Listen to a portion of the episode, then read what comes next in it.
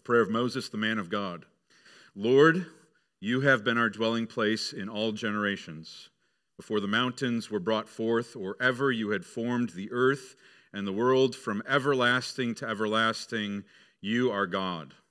You return man to dust and say, Return, O children of man, for a thousand years in your sight are but as yesterday when it is past, or as a watch in the night.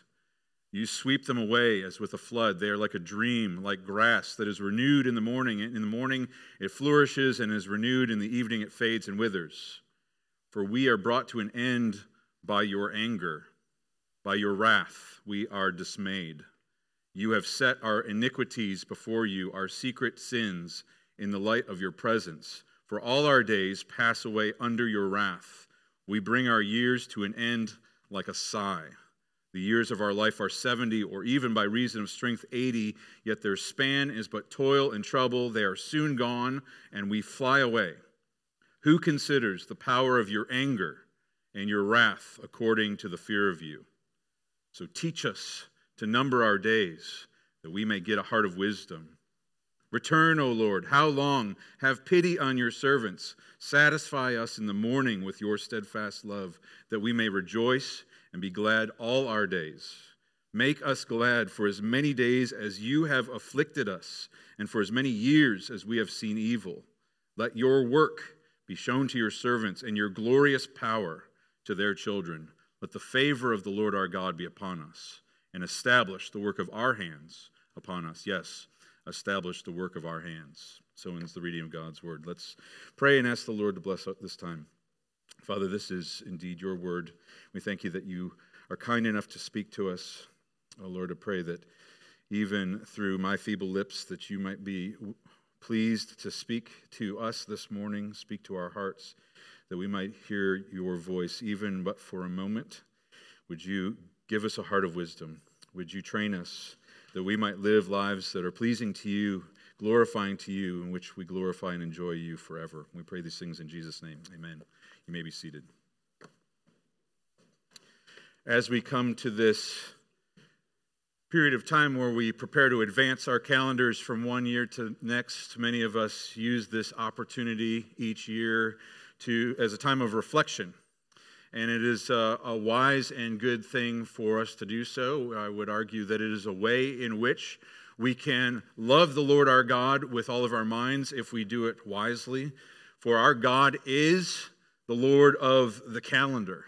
Time is his construct. He is the one who created days, days marked by day and night, each one unique, each one a separate unit of time. And he, in his wisdom and beauty, uh, organized those individual days into cycles and patterns. He formed weeks out of days, months out of weeks and days. He assembled years out of months, and there is seasons each year. There's consistency and regularity even in the midst of the individual unique days that he gives to us. Each one is created by him. And he's created us consistent with this construct of time that He has formed. He's given us limited energy so that we live in the, the confines of a day.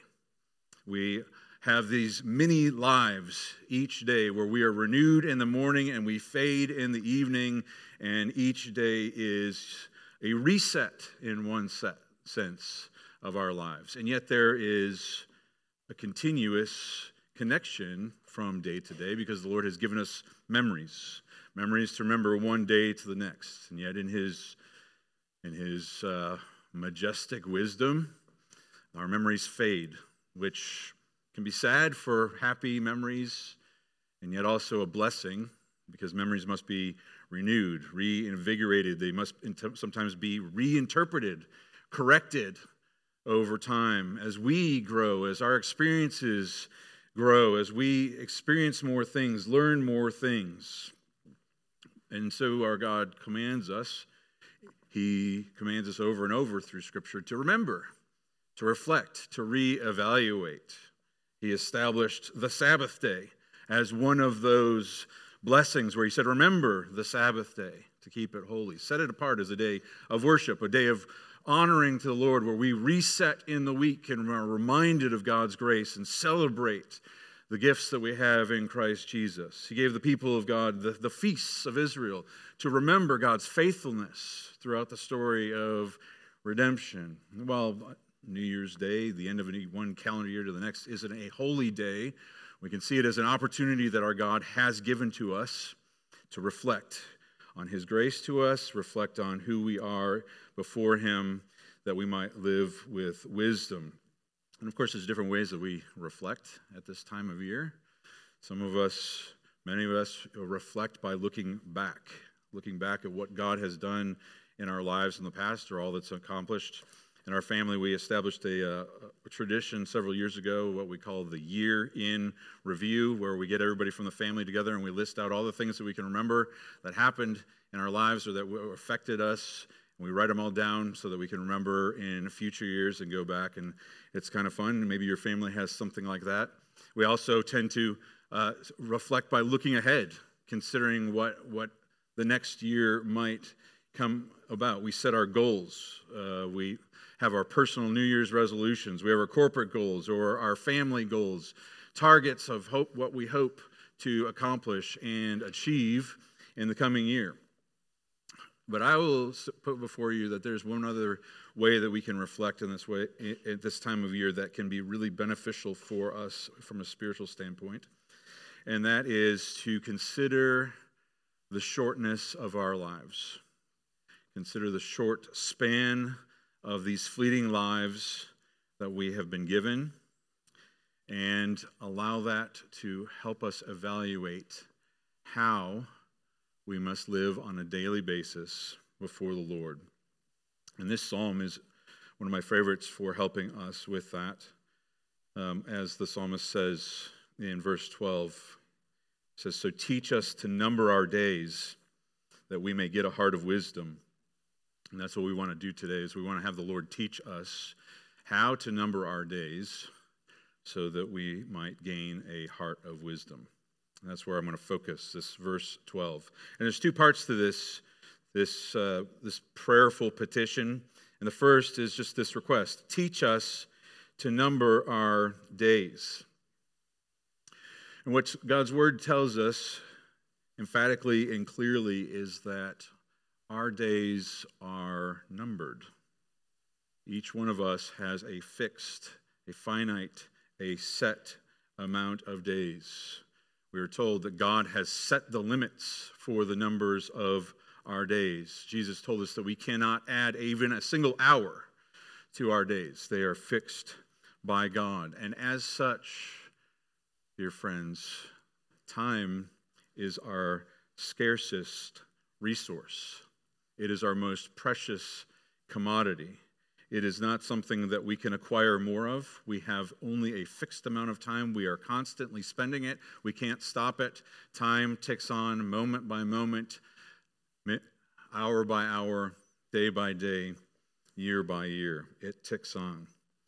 And Scripture also, when it re- reflects on the length of our days, it always speaks of them in terms of shortness. Let me know how fleeting my life is. Mankind is but a breath, it says, like a mist, or like it says in our, our psalm, like, like grass that, that flourishes in the morning, renewed in morning, f- fades in the evening. It's but a, but a moment that passes by. And this uh, psalm is one of the few places in Scripture where there's a definite number that is given to the length of days. He says, um, The years of our life, this is verse 10, the years of our life are 70, or even by reason of strength, 80. 70 or reason by strength 80. Of course, that's not a definite number, but it's awfully close, even 4,000 years after this psalm was written. And it's not definite. I mean, this past year, our family uh, honored Andrea's grandmother, who had lived to uh, just past her 99th birthday. She, the Lord had given her um, a very long life, a very robust and joyful life, and a blessing to her family. At the same time, we also mourned the loss of the daughter of one of our dear friends who died unexpectedly, suddenly, and sadly at the age of 24. She was teaching swimming lessons, and something happened, perhaps a seizure, and she ended up uh, drowning, being under the water too long, and the, her life was revived for about 24 hours. She quickly passed away. So it's not an absolute number. We don't know the number. And yet, if you look at life expectancy tables today, even 4,000 years later, you'll see somewhere in the 60 to 70 to 80 year range. It is remarkably close. But the point is that our lives are fleeting. Even 70 years, 80 years is not long. You just experienced one, you're about to experience another. Tick that off the list. Your, your life is fleeting, the time is going away. And so we're taught to number our days. He says, Teach us to number our days. It's a, a, a pretty remarkable statement if you think about it. Um, Moses probably wrote this psalm while the Israelites were wandering in the wilderness. And as Charles Spurgeon said, um, he lived to see, Moses would have seen men and women dying all around him. He lived among funerals.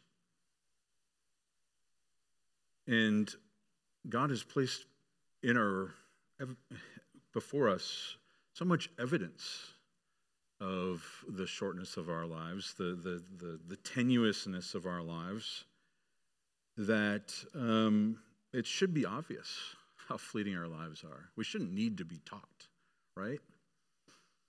And yet, how true is it? Um, many ways, I think this past year, the past couple of years, for us here at Zion, has seemed like a season of death. So many of us have experienced the loss of loved ones, and we've seen those um, that we love go to be with the Lord or simply die. And um, part of the blessing of going to memorials, one of the big blessings for us, for us as worshipers, is we're confronted with the reality of our morality or mortality. And, and to to say, uh, one day, at some point, this will be me. My loved ones will be coming to celebrate uh, my life and to honor of that life and to hear of God's faithfulness from generation to generation, to be reminded of that. And many of us have been confronted with that reality over this past year, and yet how fleeting it is. How, how quickly we forget how fleeting our lives are. God has made us for eternity. He's instilled a desire and an intent for eternal life in our hearts, and everything within us screams for immortality. And even with all the evidence that we have in front of us, we blind ourselves to it or we numb ourselves to it, or we hide from it and we amuse ourselves so we don't have to stop and take a look at it. And so, beloved, even for us, as we live in the present reality of funerals, are we numbering our days? And of course, the Lord is the proper person to teach us to number our days for a few different reasons. For one, because he, he sees our mortality, our, our, the, the finite nature of our being. We, we have a short span, and yet he is eternal. He is, he is the God who, who is the creator of time. He is the one who has created us. He is the one who has no beginning. As uh, the psalm says, You've been our dwelling place in all generations. Before the mountains were brought forth, or ever you had formed the earth and the world, from everlasting to everlasting, you are God. You notice what it says? Everlasting, everlasting, you are God. That's God, the, that's the name that he gave himself. I am. Not I was there, I am. Before the mountains were brought forth, I am God. Before time existed, I am. Before you were conceived, before you were born, after you die, I am from all generations. He understands time because he made it. He understands us, and he is the one that has set the limits. And that's the second thing why we know, we should be taught by him because he's the one who has established the boundaries. He's the one that has given us life as a gift. Children are a blessing from the Lord, and the Lord has blessed people around us, family members with us by his grace. He has given us life, caused us to be conceived by his power. He gave us the day of birth. He allowed us to be born alive, and every day has been a gift since. This is the day that the Lord has made. Let us rejoice and be glad in it. Each and every day of life that we have is a blessing and a gift from God Himself, and He has established the day where He will say, Return, O children of man, and return us to dust. And each and every one, He knows that is a gift for us. So He should teach us. He should be the one to teach us. And finally, because He's experienced time perfectly. He sent his son, Jesus Christ, the very Son of God, the eternal I am, to take on human flesh, to enter into his creation, to experience time, to experience the fleetingness, the affliction, and the pain of death for us. So we need to be taught by him.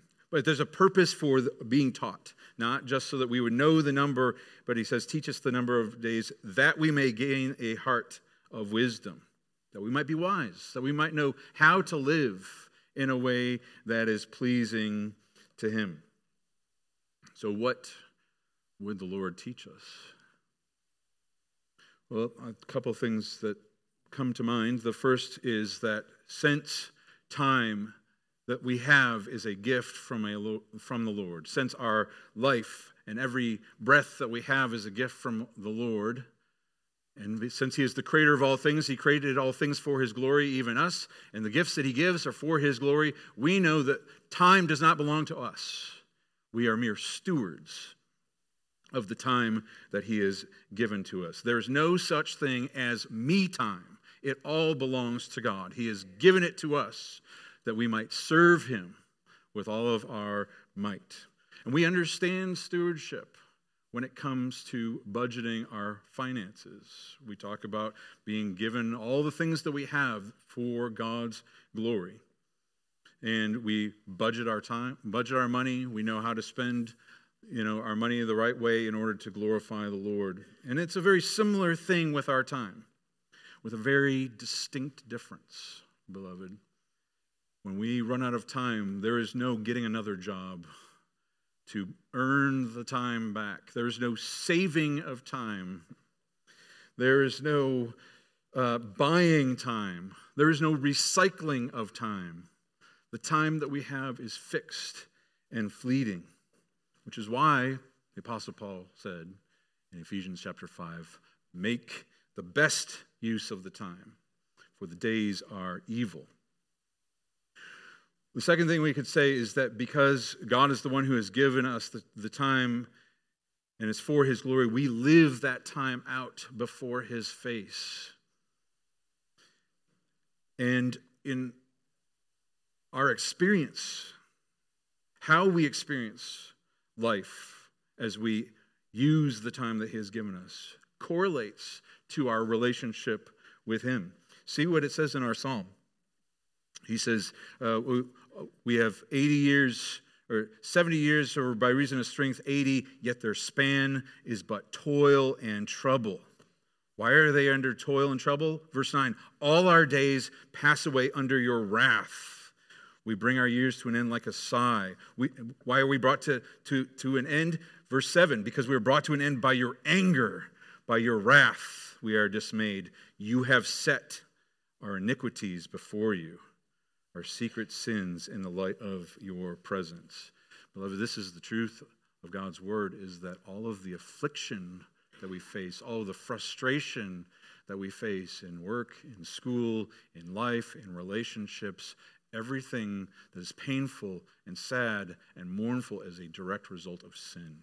This was not God's design.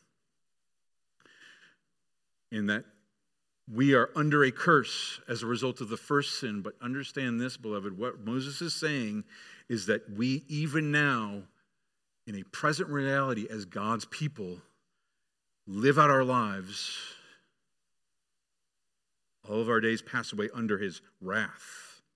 We are brought to end by his anger. There is a present reality of God's anger and wrath at sin in general but your and my sin in particular. And Moses asks this question, verse 11 Who considers the power of your anger or the wrath according to the fear of you? Well, that's a very good question. Have you considered the power of God's anger? Have you reflected on the fact that all the interpersonal relationship struggles that you have, all the workplace issues, all the futility of your life, the pain, the suffering, the agony, the, the fear of death, the sickness, the aches and pains, all the things that you face are as a result of God's anger. It's, it's evidence of God's anger towards sin. That we are under we are experiencing the fruit of his anger. And there is a power that pushes us towards the grave. And it is wise for us to consider that, to understand that power and the, its effects. And yet, beloved, the other part of living our days, our hours before our Lord is that God is compassionate to us. He remembers that we are dust. He has pity on us. That's what it says in verse 13. He says, Return, O Lord. How long? Have pity on your servants. Beloved, in the midst of God's anger and wrath, there is grace and there is hope because He has compassion on us and He loves us. And He speaks of gladness and satisfy us in the morning with your steadfast love, that we may rejoice and be glad all of our days. Make us glad for as many days as you have afflicted us. There's affliction and gladness, there's seeing evil and rejoicing. There's fruitfulness because of God's power. Let your favor be upon us and establish the work of our hands. And beloved, I tell you the truth, that is why Jesus Christ came. Jesus Christ came for us to redeem us so that we could use our time for his glory and so that we might experience joy and gladness in, in, in, in the midst of the affliction and wrath. But even greater than that, beloved, the, the coming of Jesus Christ is a perfect mirroring of the steadfast love of our Lord and his eternal and powerful and holy wrath. Because God so loved the world that he gave his son. Why? Gave him as to be a sacrifice. Gave him to be the Lamb of God who would take away the sins of the world. Take to, to, to be the sacrifice who would endure the perfection of God's holy wrath. To be afflicted with the affliction that we feel to take our sins on him, so that whoever believes in him should not perish, but have eternal life, would have no fear of death, but would have eternal life. Beloved, it, we know that verse so well, but do not forget that if you believe in the Lord Jesus Christ, you have eternal life now. You have the hope of eternal life. Death has lost its sting for you. But it's not just that, beloved. When, when, when we are given eternal life in Christ Jesus, it's not, that's not just eternal life in the sense of where I'm still alive, I'm not yet, not yet dead. It's life as it was intended to be. The blessedness and gr- of the grace and love of God Himself poured out on us, the, the blessedness of being in fellowship with Him and experiencing all the joy of being in union with Him. And that's why Jesus came, to give us that eternal life. But that's but what's more, that's why Jesus gave us his spirit, so that we could experience the beginning of that blessedness even now. There is gladness and joy even now, not just in eternity, but now, in the midst of the affliction, for all the days that we have seen evil. And what, what that means, beloved, how we are taught to, to live and to number our days, to live with wisdom, means we must live in Christ Jesus with the, the power of his life reigning within us. Which means that we look to him and follow his example. The Lord Jesus Christ came to be like us and was perfect in his use of time.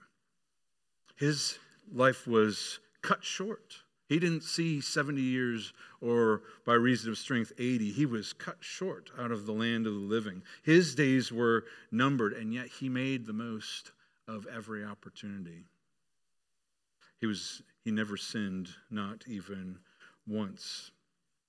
And so to live in him means to have his spirit living within us, which means to control our thinking and to drive how we live as we seek to be wise. And so, as we look to him, there's a few things that we can see that can shape how we live wisely as we seek to use our, our time to his glory. The first was Jesus had a, a his controlling interest of his life, the center of his life, every impulse of his life was to seek the will of the Father.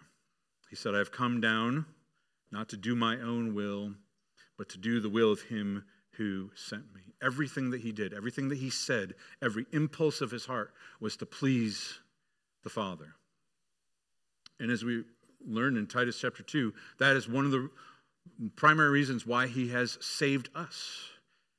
He has saved a people for himself, purifying them, purifying a people who are zealous for good works. Zealous to do the will of the Father. Or as it says in Ephesians chapter 2, we are not by, saved not by works, but by grace we have been saved to do good works which God has prepared for us to do. Because, beloved, doing the works of God, doing what God calls us to do, is evidence of our faith. We are saved not by works, but by faith. But the works are evidence of that. Jesus said, Not everybody who says to me, Lord, Lord, will enter the kingdom of heaven, but who? He who does the will of my Father in heaven. And what is the will of his Father? That we would believe in the Lord Jesus Christ. But what does it mean to believe? It means to trust in him and to let his life live through us and to reorganize our calendars, our schedules, so that every impulse of our hearts is to please the Father. Our life and our time is given to us for glorifying and enjoying the Lord and to set Him before us always. Another thing we can learn from the life of Jesus is that um, this use of time is pursuing God's favor, pursuing fellowship with Him early and daily. Early and daily. We know from the life of Jesus that he, even as a young boy, he spent time in the temple talking with the instructors, the teachers of the law, asking questions, seeking to understand God's will. Here was the very Word of God incarnate. And he made it his goal to learn the will of God that would fuel his ministry, his understanding, his devotion to the Lord. We see throughout the Gospels he spent time in prayer regularly in the morning, in the evening, with his disciples on his own. It was a daily devotion to him. And here it in our passage, he says um, in verse 14 Satisfy us in the morning with your steadfast love, that we may rejoice and be glad all of our days. Beloved, being in Christ Jesus is not a part time job. It's not a part of our life that we compartmentalize to Sunday morning or any part of our lives. Being in Christ is the foundation for the whole of our lives. It is our very life. That is what eternal life is. That is what salvation is, is reorganizing every priority of our life to be in Christ Jesus. Everything else becomes secondary to pursuing the glory of the Lord. This is why we were created. Not for ourselves, but for the Father, for the love of God. And each day, distinct and individual as it is, we need to be reminded of God's love and His grace, of His forgiveness. Each day we need to be recentered in Him. Each day we need to confess our sins because we forget each and every day. It, it, never seems to fail. No matter how many days I'm consistent in my prayer life, no matter how many days I'm consistent in reading God's word, meditating on his love for me, really appropriating for me, I will forget in an instant. Or forget in an instant. No matter how many times I seek to put to death those sins, I've got more to confess. It never ends. It's a daily thing to grow in fellowship with the Lord he says, Satisfy us in the morning with your steadfast love. Or our song says, Early let, let us seek thy favor, early let us seek thy will. Beloved, there, there is wisdom in that. I know some people react strongly about the idea of having to do morning devotions or spending time in the morning. You don't know me, I'm not a morning person, my mornings are busy. I understand. But there's wisdom in that. What we do in the morning sets the course of our entire day. Test the Lord in this. Test the Lord. To seek Him in the morning and ask Him, satisfy us in the morning with your steadfast love. Oh, beloved, how would that condition your day if you were satisfied in the morning with God's steadfast love for you? if in the morning you were reminded that you are a forgiven child of the living God, that you have the Spirit of Christ Jesus working in you, that his, He has given you a power of self control and love and power to live out your day. To love is the way that you should love. To love Him, to love those people around you. Oh, beloved, test Him in this. And what's more, growing in grace takes time. So much of the Christian life, beloved, takes time. We understand this when it comes to learning some skill. Like you want to learn an instrument, it's daily practice. You know, you may have a bad practice today, but you keep at it day after day. And over time, you grow, you see advancement. Or you want to learn an athletic skill, it takes time. We understand that. So does the Christian faith, beloved. The Lord, it is a daily feeding on Christ, a daily growing in fellowship with Him, a daily humbling. Beloved, do you see the need to make it a priority? How can you make it a priority in your life? How can you make how can you be intentional with centering your life on Christ Jesus? How can you make seeking God's favor, being fed with Him, being in fellowship with Him in prayer, putting into practice, how can you make that a non negotiable of each and every day? I would encourage you to ask God for this. This is a prayer, beloved. Satisfy us in the morning with your steadfast love. Make us glad. Let your work be shown to your service.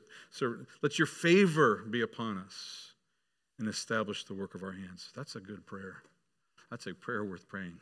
And God answers this prayer. A third thing that I would say is um, we, are, we are called throughout Scripture to evaluate how we use our time, how we focus, and be discerning, and to remove what is unnecessary or un- unhelpful, and to make, to make time for that which is good. In Isaiah, the Lord said, Why? The Lord always speaks with these pleading terms. He, he sets forth his, his rich feast of blessing, and he says, but he says, he says, come and take it. And then he says, why, why do you spend your money on that which is not bread? Why, why do you spend your labor on that which doesn't satisfy? Listen diligently to me and eat what is good, and delight yourself in rich food. That's the way our God operates. He says, I am the fount of all blessing. Come to me, feed on me, find purpose in me, find satisfaction in me. Or Paul said the same thing in Romans. He, he said he's, he's looking at the believer who has a life of sin behind, and, and but these believers are continuing to, to live in their sin. He's like, he says, what, what fruit were you getting at that time by the things which you're now ashamed? The end of those things is death. Look at, look at that, that life. Why are, you, why are you thinking about going back to that? What was, what was the benefit you got? He says, the things that you have now by the Spirit give life, give sanctification, point to its end, eternal life. Feast on that. And Jesus spoke of true food, true treasure. He said it was, he said, he said, Jesus said, My true food is to accomplish the will of him who sent me. And for us, that true food is to understand what it means for us to be in Christ and to use our time for his glory. Beloved, what are the habits? What are the activities that you need to remove from your schedule to make time for the things that really matter? Let me put it to you another way. We don't know the day or the hour that the Lord will call us before his throne. But we do know for certain that we will stand, each one of us, before the judgment seat of Christ, and we will give an account for everything that we have done. And what I would ask you is as you look at 2023 and how you used your time, are you confident to stand before your Lord to make an accounting for how you have used your time? And if not, what do you need to remove in order to make way for the things that the Lord has been laying on your heart? Or how He would have you spend your time. Beloved, that is the Spirit of Christ at work within you. He is at work within your conscience. Listen to what the Lord says to you. Be instructed by His word and put it into practice. The Spirit of Him who enabled Christ Jesus to perfectly live out His life is at work within you to instruct you and to empower you. So put it into practice. I urge you to do so. And of course, beloved, when we draw near to Christ, that does not mean that we that life will be easy or that it will make it will be easy to, to even draw near to him. In fact, we can look to the Lord Jesus to see that his life was of unspeakable affliction. He saw evil poured out upon himself as he was unjustly accused and unjustly put to death. But he did so, beloved, for the joy that was set before him. He endured the cross. And that's the secret, is that our God has given us a hope, a hope that is in Christ Jesus. And that's how we can say, Make us glad. for as many days as you have afflicted us, and for as many years as we have seen evil, we will see evil. We will continue to be afflicted, but we can have gladness and joy in this life because of the hope of eternal life in Christ Jesus, and because we have the deposit of that grace living within us even now. Beloved, this is the gift that God gives to his people in Christ Jesus. Do you know this gladness? Do you know this joy that is despite our circumstances, in the midst of the affliction, in the midst of the evil? Do you have that gladness and joy in Christ Jesus? Beloved, he offers it to you. More than that, he promises you that if you would only listen to him, he would pour upon you his richest blessings. This is what he said in Psalm 81. He said, Oh, that my people would listen to me, that Israel would walk in my ways. I would soon subdue their enemies and turn my hand against their foes. Those who hate the Lord would cringe toward him, and their fate would last forever. But he would feed you with the finest of wheat, the wheat, and with honey from the rock. I would satisfy you. Brothers and sisters, your Savior stands ready to pour out upon you his richest blessings. Do you trust him enough to come and to feed on him and to live in him and to feast in him? Beloved, if we do, if we do, when we do, He will satisfy us with His steadfast love, that we may rejoice and be glad all of our days. He will make us glad for as many days as He has afflicted us. He will show His work to us and His glorious power. His favor will be upon us. He will establish the work of our hands. He will give rest for our souls and our hope, eternal life, blessed forever in his presence and rejoicing in him. Amen and amen, beloved. This is our God. Believe in his promises, for they are true. Let's pray together. Father, thank you that you speak to us and you seek to instruct us. Lord, I pray that you would give us a heart of wisdom and not just to receive it and be instructed and to walk away unchanged. Lord, would you please transform us through the renewing of our minds, that we might love you not just with our minds, but with our whole heart and soul and strength, every part of our being. Oh, Lord, you are glorious and majestic, and we love you. Thank you for being our God. We pray these things in Jesus' name. Amen.